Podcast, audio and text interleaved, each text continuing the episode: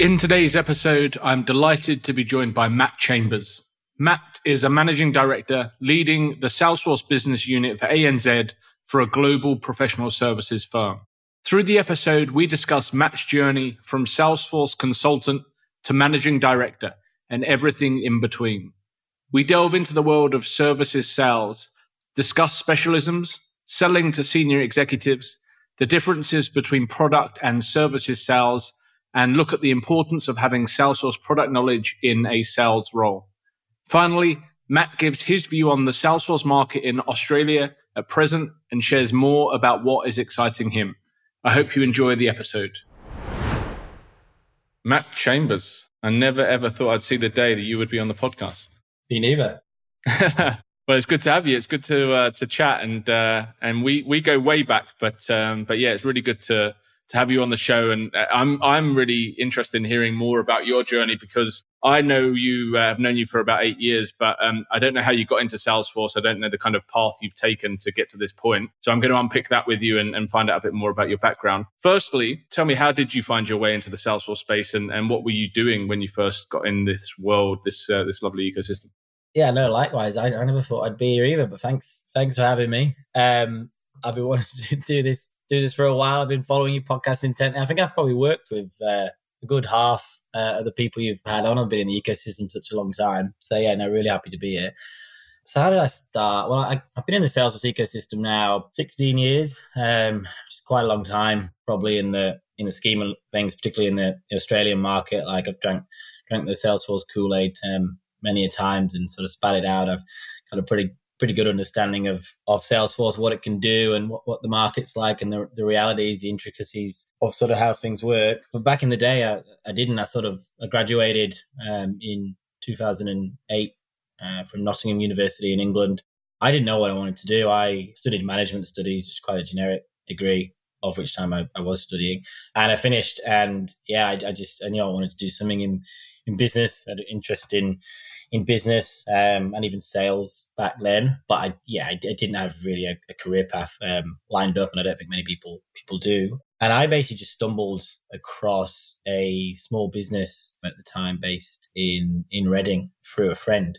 Uh, or a family friend even that was working there and this this small business was probably about two or three years old at the time back in 2009 and they had literally just started off the back of Salesforce. The CEO, experienced CEO, ex IBM, just decided to start a Salesforce business because he'd seen in the early days what Salesforce could be and how much potential um, Salesforce had even back in 2008, 2009, which is still relatively early in Salesforce's journey. Had about 10 people at the time. Um, and the, the office was actually by the, connected to the side of his house.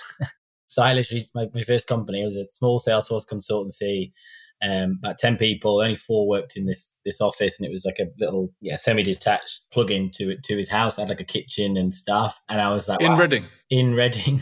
yeah, I didn't know you lived in Reading. My uh, my wife's from Reading. I uh, the Oracle. That's the most famous part of Reading. That's right? it, the Oracle. Yeah. So I was there for about nine nine nine months to a year, and yes, I mean, on day one, I didn't know what Salesforce was, right? So I remember I was googling Salesforce before, the job interview and then even before I started, I was going on the Salesforce website. You know, it was the old no software logo, and I was trying to figure out what Salesforce did. I think it had just like three things, like sales. I don't even know if I had service. It was just a Salesforce automation. And then what was great about that, and, and you know, so glad I had the opportunity was because it was a small company. I was literally on client side like after a week you know, it wasn't like a big company with formal training or anything. It was like sink or swim. It was like we're just going to get going, like a lot of these small small companies do. And I was like, yeah, as I said, advising a client on Salesforce after like um, a week or two um, with a little bit of training.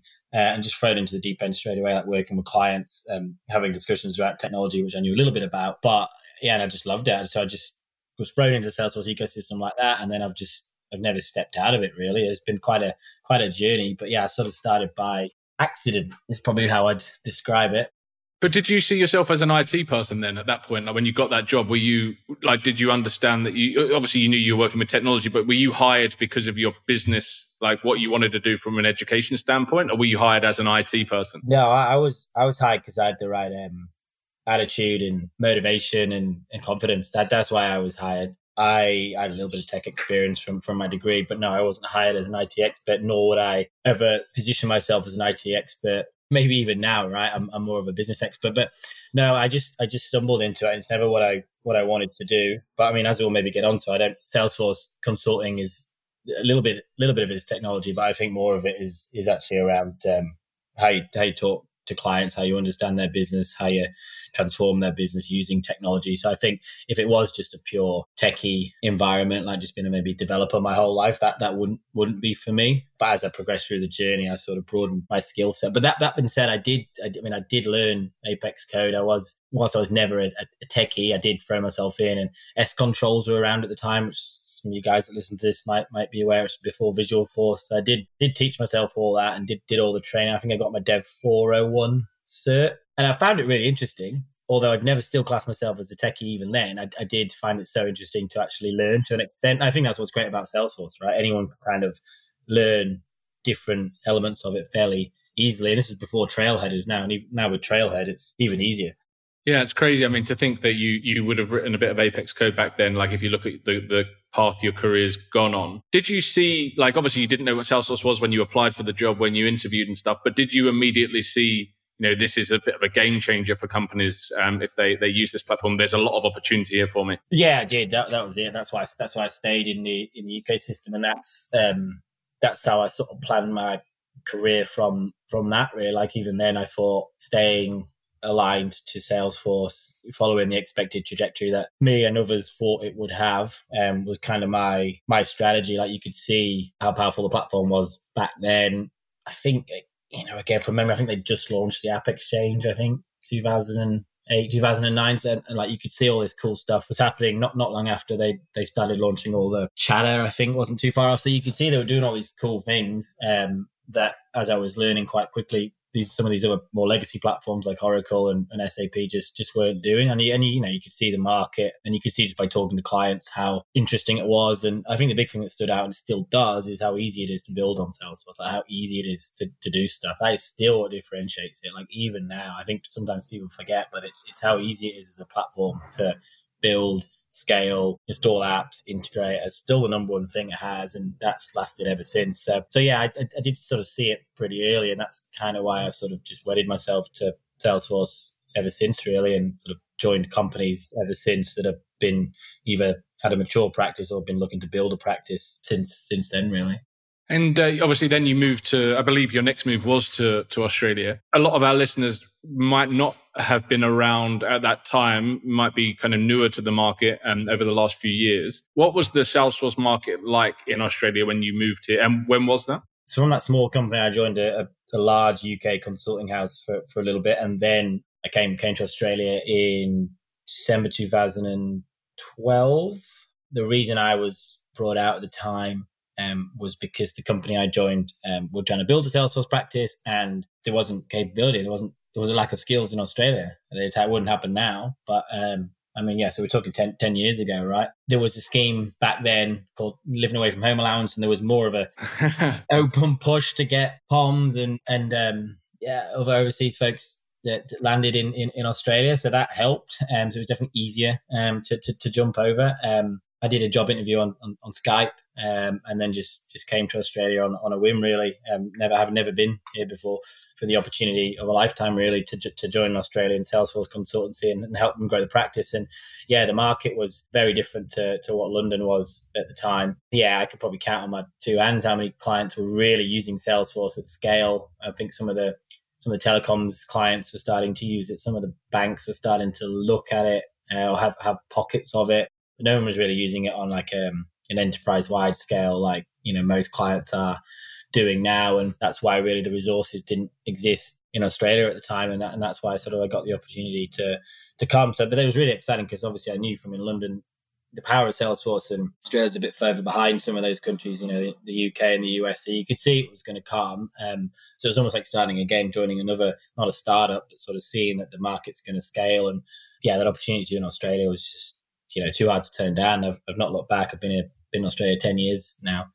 Yeah, wow. And and at this point, you're still in delivery, right? So you're still hands on, still building, still uh, writing uh, writing your test classes and stuff. Yeah, um, of course. So, of course. So what what back then like was a typical project? If you think like your first couple of engagements in, was it really just like Sales Cloud kind of someone buying the, the the platform through their their credit card in a sales division, kind of bypassing IT still.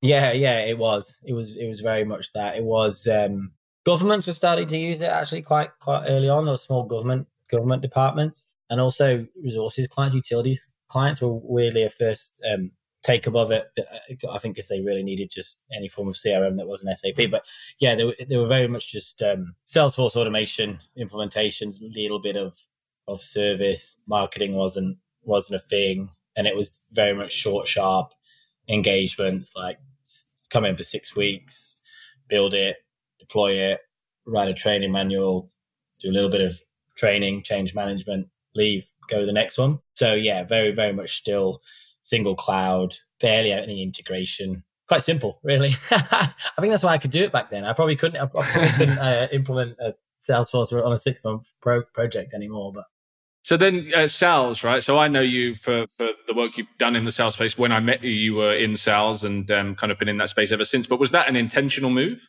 Yeah, it, well, yeah, it was. I always wanted to move more into a, like a client facing business leadership role because that's what consulting teaches you anyway, right? I mean, I always tell tell our team that you you know to be a good like consultant, even a tech technology consultant, you need to be able to, to talk to clients and, and and sell essentially. Like you want to you sell yourself, um, you want to sell change requests, you want to sell your continuity on the engagement, um, and the best way to learn that is just through spending time in um, in front of clients, you know, presenting, and running workshops, playing back maybe something you, you've built, gaining that confidence, and then if you enjoy it to a certain extent, then you know, look to move to a career in sales. And I, I sort of did. I, I wanted to do sales anyway when I graduated, but then, yeah, again, as you learn those things and you get more confident and you really enjoy that side of things, yeah, I sort of knew eventually I'd want to move out of day to day delivery more into a like a client facing sales role. I mean, we use the term sales; it's a bit of a broad term. Um, you know, it's not like cold calling with a do you want to buy some some Salesforce type thing, it's more long term, like strategic building relationships, working out what the business is trying to do, how to transform the business. So sales is probably a bit of a broad broad brush, but um, yeah, I always knew I wanted to do it, and then moved formally into a sales role at the the company I'm at now in 2015, 2016 just had the opportunity to move formally into, into a role that, that came up and then I've been doing sort of sales sales leadership role for the past seven or eight years now. Do you think you can be a good salesperson without having that appreciation and, and understanding of Salesforce? Obviously, you came through the Salesforce path, right? So you you understood the platform, and yeah, it's got more complex, bigger, and more challenging to implement. But like nowadays, do you think having that product knowledge is is vital to be a good salesperson? Yeah, I, I think you do, and I kind of always thought and and said that. I think yeah, you need to absolutely appreciate like I mean, particularly so. so I'm selling, we're selling delivery, right? Selling project delivery, not selling the software. So you so you're selling almost like an intangible outcome. And if you haven't been in the, the weeds and understood what it takes to deliver that intangible outcome, then you know you're not really best placed to, to talk about it to a, to a client and explain actually like how things are going to work, like how, why it, why it needs to take six months, what are the risks, challenges, why you need you know four four testers and two change management resources and two trainers. Like, you know, you need to really understand and have been there to have a trusted conversation. I think with a with a buyer. Otherwise, you know, you, you haven't really walked walk the walk really, and you can't really um, talk talk deeply about what you're selling. I mean, it's different if you're selling a product which is more tangible and you can see it and this is what you're buying. But if you're buying something like a six month delivery, you know, it's not it's not like in front of you. You have to be able to build a trusted relationship and know really intricately what you're selling in order to deliver it. So yeah, I, I do believe it. The best salespeople I've ever met have come from that background as well. Like, so I can speak, speaking from experience, I've, generally the, the leaders in this space I've always thought of come, they used to be developers, you know, they used to be techies 20 years ago and now they're the best people that can, can speak about sales on a, on a global large scale. So yeah, it's a good question. And I, I think so. And then I guess yeah, that's that trust, right? You go in and you've been there, you've walked in their shoes. It's like it gives you instant credibility. I think um, rather than trying to build that credibility, if you've done it already, you know, you've been on that side. It's just a, an easier conversation to have and a, an easier trust to build. Yeah, exactly. And you can still be successful having not sales is an art in itself. The ability to build build trust and understand um, what clients are trying to achieve and then solution it. But it definitely um, helps. And if I was a client, I'd, I'd probably want to buy a service from someone or people that have you know have, have delivered it before What about then industries? So I know for a period of time you were um, kind of specializing in the financial services space, like you were you were leading a, I guess, a vertical to, to target um, fins. Having that, I guess, direct. Uh, this is my patch. Like this is my industry. Do you feel that's beneficial? Like to be really targeted, and and if if it is beneficial, why? Like, is it because you have to go deep and, and actually understand the pain points of that industry? Yeah, I think again, I think it. I think it is. I think you know, again, you can be successful widely spread, but I, I do. I do believe that you know the second part, I guess, to software consulting sales to be to be successful, and I think to be really really good at it is yeah, knowing the the technology and what a delivery looks like, and then being able to articulate that um, through experience. But the second part to it is absolutely applying it to a client, but then essentially an, an industry problem, right? Like, and that's kind of what we do at our company at the moment is we, we, we go to market via industry and we look at the industry challenges and the client challenges we're trying to solve and then bring the technology in to solve those challenges, not just say you need this technology or you need Salesforce. So I do think it definitely helps to, to get to know an industry. I actually think it helps to get to know an industry at any level of in the Salesforce ecosystem you're working at, even as a developer or a consultant or, as, or an architect. Again, the best ones I've seen in my experience have been essentially industry aligned. Like I've, I've spent four or five years working in banking, complex environments, the nuances between like institutional and corporate banking and retail banking and the differences. And then if you want to merge them together, the security issues of the data model, like that stuff's invaluable. Like you can't study that on Trailhead. You got to study that through real life. And again, if I was a client, I'd want to, if I ran a bank, I was doing a big Salesforce program, I'd, I'd be looking for people in every role with deep industry experience. I think that's critical. And you, you had a stint in product sales. Now I, I know, like when I'm recruiting for some clients that, that are on the services side, um, some of them aren't interested in people that have, you know, sold product, um, sold licenses, and some are. Some people don't think you can do both, like you're one or the other. You sell services or you sell licenses. What would you say to that? Like, what, how did you find the, the differences? Yeah, I think you definitely can do both. Again, I've seen a lot of successful and strong software sales leaders and software sales executives that have had a long stint in consulting and services sales and I've taken and leveraged that that experience in in a, in a strong way. I think for me, I'm a long term services guy, and I did a short stint in in product and and, and software, and, and, I'm glad I did it because it gives you a fresh lens and viewing things from from the other side and there's a lot of similarities. You know, ultimately, uh, you know, you're selling something which is going to really, really help transform a business, and and you you want to tailor it to the client's goals. So you're solving the same problem. Ultimately, it's like the client wants to take out X amount of revenue, or you know, um, so increase revenue, or take out X amount of cost. And you can either you can do that through this platform. So once you've got this platform, it's going to allow you to streamline processes, etc. Or and to support that, you need to deliver it. It's the same end goal, but the difference is, and I touched on it before, is when you're selling software like Salesforce, you're selling a product and it's real and it's like it's in front of you. You can see it, you can demo it, you can proof of concept it. But with services, again, you can't you can't see it. In a competitive services market, it's like there's so many firms now that can deliver Salesforce. You, you've got to be selling something which is different. And where we sell now is all around like business value. Like we, we, we will sell you like a commitment to lower X amount of cost and we'll actually commit to that. That's what we're selling you. We're not just selling you people, we're actually making it more, more tangible. So I think in a way services is, is harder as a, as, as a seller, I think, because, or no, I probably believe that because as I said, I think you can see a product, it's a bit more shiny, it's sexy. You certainly can make it sexy, but services is more of an ugly sell. Way more important because if you don't do that, then the product's not going to work. But um, yeah, definitely a harder sell. But again, there's there's similarities, and you know we work really closely with Salesforce and other and other products, um, and we go in together and we sell together. That's how similar the sales cycle is and what you're doing. So you can definitely you can definitely do both. What about then, like if you were to maybe advice to, to you earlier in your career or, or another salesperson that's just starting out in their, their Salesforce sales journey? do you have any kind of golden nuggets of and tips that you, you, or someone maybe you're hiring like what what what would you say to someone that's starting out to, to set them up for success yeah I think, I think we touched upon quite a few of them it would be get intricate with the with the, with the product and learn the product learn salesforce learn what it can now do it's developing so much there's things you know released every couple of weeks. I can't I can't keep up myself. But you really get to know the product and the value that the product's going to bring to the client.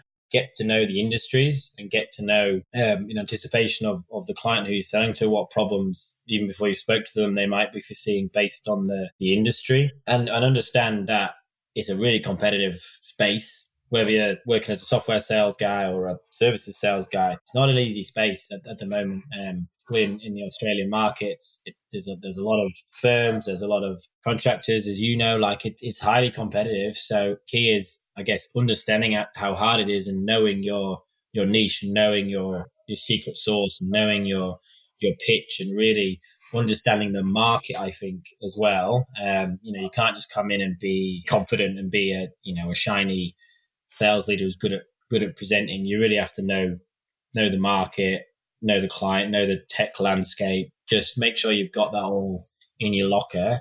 And then all the soft skills kind of come with that, right? Ability to present, ability to, you know, do stakeholder mappings and things like that. That kind of, I'd say that's almost like a given. Um, but it's all around just knowing the market and the context you're operating. And I think it's really important to be successful in this market at the moment because it is, it's very competitive. Do you, do you find um, obviously sales cycles and things will be different for different size opportunities, but for you as a, like, do you get anxious the bigger the deal now? Like, is you've obviously been in the same kind of world for quite a while now, like big um, consulting firms, but has, have you got more comfortable as you've got older and, and you know more experienced pitching at that C level, or were you always quite, quite comfortable doing it? Yeah, you've always got to be quite comfortable pitching in front of anyone, I guess, it's kind of a, a skill. And I think the, and the smaller hard, the smaller deals are, are as hard sometimes or more challenging than big deals. Sometimes I get more nervous around those ones because with the, with the bigger deals, you're engaging with C level, they kind of know they know more what they want. So when you're engaging with them, yeah, they, they tend to ask more questions that you know the answer to, um, because you, you clearly know really what they're trying to do as a business leader. But on the smaller deals, sometimes we're not engaging with the C level because maybe the C level's not involved or it's got other priorities. Probably harder to work with with those guys because you go into more like a lower level. Like if you're engaging with like an engineering manager or a, a technology delivery manager, and they almost like expect more from you and they, they they challenge you a bit more because they'll be the ones delivering it. If you know what I mean. Mm-hmm. So like it's different levels of who you who you're pitching to, but they both have their challenges. And I don't think a, a you know a, a, CIO of a bank is more intimidating or, or challenging than an engineering manager at like a small consumer goods company, for example, because everyone kind of knows what what they're doing. That's why they've all got a job, right? And everyone's going to mm-hmm. be asking similar questions. If you're more in the weeds and you're going to be responsible for delivering it, you're probably going to challenge that person a bit more. Some of the toughest pitches we've we've been in have been with yeah more mid level manager folks really challenging you and saying, well, how are you going to deliver this and who's going to deliver this? Whereas the C level are more just like, yeah, looks good. Looks like it's going to deliver what, what I want. I trust you. get it done. Type stuff. Um, yeah, show me the checkbook. So yeah, I think there's definitely differences in it, but um, yeah, ultimately, if you're confident presenting, I guess you, are confident in front of, of anyone. But at a developer or CIOs, you're still presenting in front of someone, right? Still, still a face it's funny because in recruitment, I think people, when they're learning to recruit, they see like a candidate and a client as different. Um, it's like they're scared of clients, but candidates they're happy to engage with. So I just wondered, as as you're going up the the ranks in sales, like once you start getting to that C level, is it like you do you kind of have that fear of oh, oh this is a you know this is someone that's really important compared to the the person I was dealing with that that might not quite be at that level? No, to me it just comes down to just people are people, and you know quite a lot of the more senior you get in an organization, quite often they're they're very normal people. And you know so it's just how you engage as, as, as, a person. And i think that's an important way to, to look at things in sales and in consulting is you got to treat everyone the same what level they're at and just yeah you might get a really hard challenging uh, stakeholder who's a very junior person in a client. They might be the biggest biggest issue for you, whereas the C level might might love what you what, what you guys are doing, but it's still going to cause you cause you a problem. So no, I think treat everyone the same, and I think that's actually a really important way to look at things as you as you're working in recruiting or or sales. We're all people. We're all just mm-hmm. doing a job to get paid at the end of the day. Yeah, for sure. So, any regrets or anything you'd have done differently through your career? I, I don't know if there is. I don't know if I wouldn't have done anything different. To be honest, I've got a bit. I've got a bit lucky in certain moves, like moving probably to Australia at the right time. So I probably wouldn't have changed that. Joining the startup when I did, I didn't know about that. So I've, I've definitely got got lucky, and that's maybe why I probably wouldn't wouldn't change anything. It's interesting that you say lucky because, like, at that time, the opportunity to move to Australia was probably there for 90% of Salesforce professionals your age in True. the UK. Yeah. So it's it's not luck because you took it. Like you know, it was a big move. You'd never been to Australia before. You're moving away from family. Like you kind of make your own luck in that instance, right? No, I, I agree. What you said, Dan, is kind of true. I look. I think the ultimate luck for me is probably um, finding Salesforce 15 or 16 years ago and just investing probably luck, luck wasn't then choosing to to invest in it. Luck was just finding it and then choosing to invest in the platform to really specialize in is kind of what's made me pretty successful over the past, past 15 years. So I think luck was just finding Salesforce, but then, you know, choosing to invest in, following that path, um, which has been an incredible journey is, yeah, it was probably, probably my decision. But yeah, no, I probably wouldn't change anything, mate. That sounds quite arrogant, but I, I don't know if I would change anything, to be honest. Well, I mean, it's led to to massive achievements, right? So you're yeah. managing director at the moment of of a business unit within a big consulting firm. Everyone watching this is going to be thinking he, he, doesn't look old enough to be a managing director, but but I'm not lying, you are. So what does that actually mean? What do you what do you do? Oh, I mean, it means it's it's, it's just a it's just a title at the end of the day. But I mean, in a big big consulting firm, it's it's you know a level of responsibility and, and accountability that you've really got to got to adhere to. So in our in the company I'm at now in our Salesforce group, um, I'm you know I'm a leader in, in in that team. We're a leader in the Australian market. So me and the other managing directors and, and leadership team and leadership across across the firm are really responsible for driving the growth of that part of our firm delivering to our clients, making sure our clients are happy, making sure our shareholders are happy. So it's you know, as a managing director, it's just all around being responsible for your job in a way that you probably may not have been formally expected to to before, in many different levels of of responsibility. You know, but ultimately it comes down to just delivering to our clients and making sure that our our clients are happy. And when we've got we've got 27 projects on the go at the moment, making sure that we are delivering them accordingly, making sure we're providing all the right services when it comes to to Salesforce and other technologies, um, and just making sure that yeah, our our business is also driving growth and and revenue for our shareholders as well. But yeah, my day to day job, every day is different. You know, it's, it's just we're such a big big organization, and there's so much going on in the the Salesforce space. Some days it's speaking to Salesforce for many hours a day. Some days it's speaking to clients for many hours a day. Sometimes it's internally you know, working within our own business to strategize and work out where the next opportunity could be for a particular client or Salesforce. And I think that's why I, why I sort of love what I what I do now in this space because yeah, every day is different now. It's really strategizing and just how do you yeah how do you how do you build a business? How do you deliver to that client? What does that client want? Like it's almost like a strategy role. You're, you're thinking every every day and you wake up and every day is different. I think that's what I love about what I do at the moment. So it sounds like uh, the role that you were striving for when you uh, when you got into the ecosystem. Ultimately, when you uh, when you studied what you'd studied and uh, and wanted to be in that kind of sales strategic role. I think so. Yeah, I want to continue learning and even expanding my knowledge still of Salesforce. Like been in the ecosystem 15 years, still products and stuff I don't know about. And I think again that's why I love it. There's so much to to learn and do, and there's um, you know obviously so many client problems to be solved and um, client problems change change every single year. The way that the market's developing with the speed of technology and fintechs and the startups coming in is really changing the landscape yet again. Right, the market's going through a, a shift again. So yeah, the the journey's been good to date, and I'm you know I'm happy. I've had the experiences I've had through delivery to sales, now to sort of strategy and leadership. Yeah, I'm excited for the for the next 15 or 16 years. Yeah, nice. Well, I was my next question was going to be like you you do have a fairly unique view of the market because you know you're dealing at the true enterprise level of uh, the biggest engagements uh, in in the region right you'll you'll have a view of. And you'll be involved in so many conversations with salesforce with customers. How do you feel about the future of the ecosystem here? It, like we've gone through obviously the market's been challenging over the last 6 to 12 months and we went through a massive boom through covid. Everyone was hiring. There was opportunity everywhere.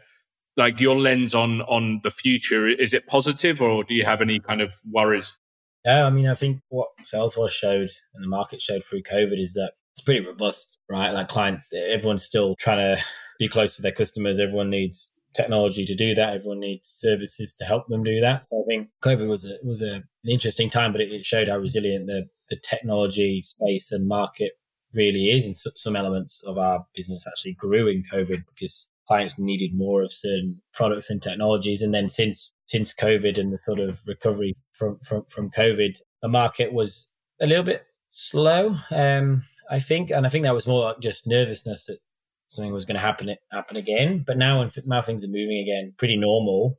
I think you'll have seen from Salesforce latest results, like the growth in this space is is is growing pretty pretty aggressively again. It's going to continue to do so at, at, pace, I think, because of Gen AI and these these types of things that are now happening at scale, not just to do with Salesforce, but obviously Salesforce generally at the forefront of some of that stuff. This is like the next wave, right? Like cloud computing, mobile, and now Gen AI, all that magic that comes with it, a million use cases that are sort of in people's minds at the moment. It's kind of the next big bubble. I think the market's going to go gangbusters. People need help with that. People need services with that. People need help figuring it out. Um, so I think the market's in pretty good state. And also, you know, Australia's always a little bit further behind the US and, and, and the UK. So you can kind of take a trajectory from from that. And I'm pretty close to the UK market still. Like that's still growing at quite a rapid rate, particularly when it comes to Salesforce and the taking of Salesforce. And I think now in the Salesforce market in Australia, clients they all have it. Everyone has Salesforce. Everyone knows about Salesforce.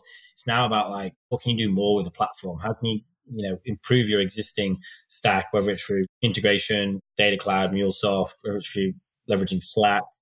As I said, Gen AI, Einstein, maybe plugging on Commerce Cloud, a bit more of Marketing Cloud track. It's all around like how you do more with the existing side. Everyone's got it for CRM and probably basic servicing, but that's why I think it's a really exciting space. And the services firms like like our own is it's all around advising how you can get more from the platform, and that's an easy value conversation. So you already got the tech, you already know about Salesforce you can do way more with it um, if you just do this or if you just alter your process slightly. So I think that's what that's really exciting for me, and that's what the next couple of years is going to be all around how you can get more from your your investment in this powerful technology stack. Which, as I said at the start, I still think the most powerful thing is how easy it is to do things. I still don't think clients are fully leveraging that side of things. You can change your business by maybe just spending three weeks playing around with this part of Salesforce, and you could see you know huge results and that's a big focus for me when I'm talking to, to clients. Yeah, amazing. Well, um, we'll have to lock in another recording in five years' time. See uh, if you're sat on a beach somewhere um, relaxing. Things aren't going that well, but yeah, no. Thank you very much for uh, for having me. No, no, my pleasure. Thanks for being on the show. And if anyone wants to pick your brains or ask any questions, where's the best place to find you? Just ping me on LinkedIn. Awesome. Well, thank you so much. Thank you, Ben.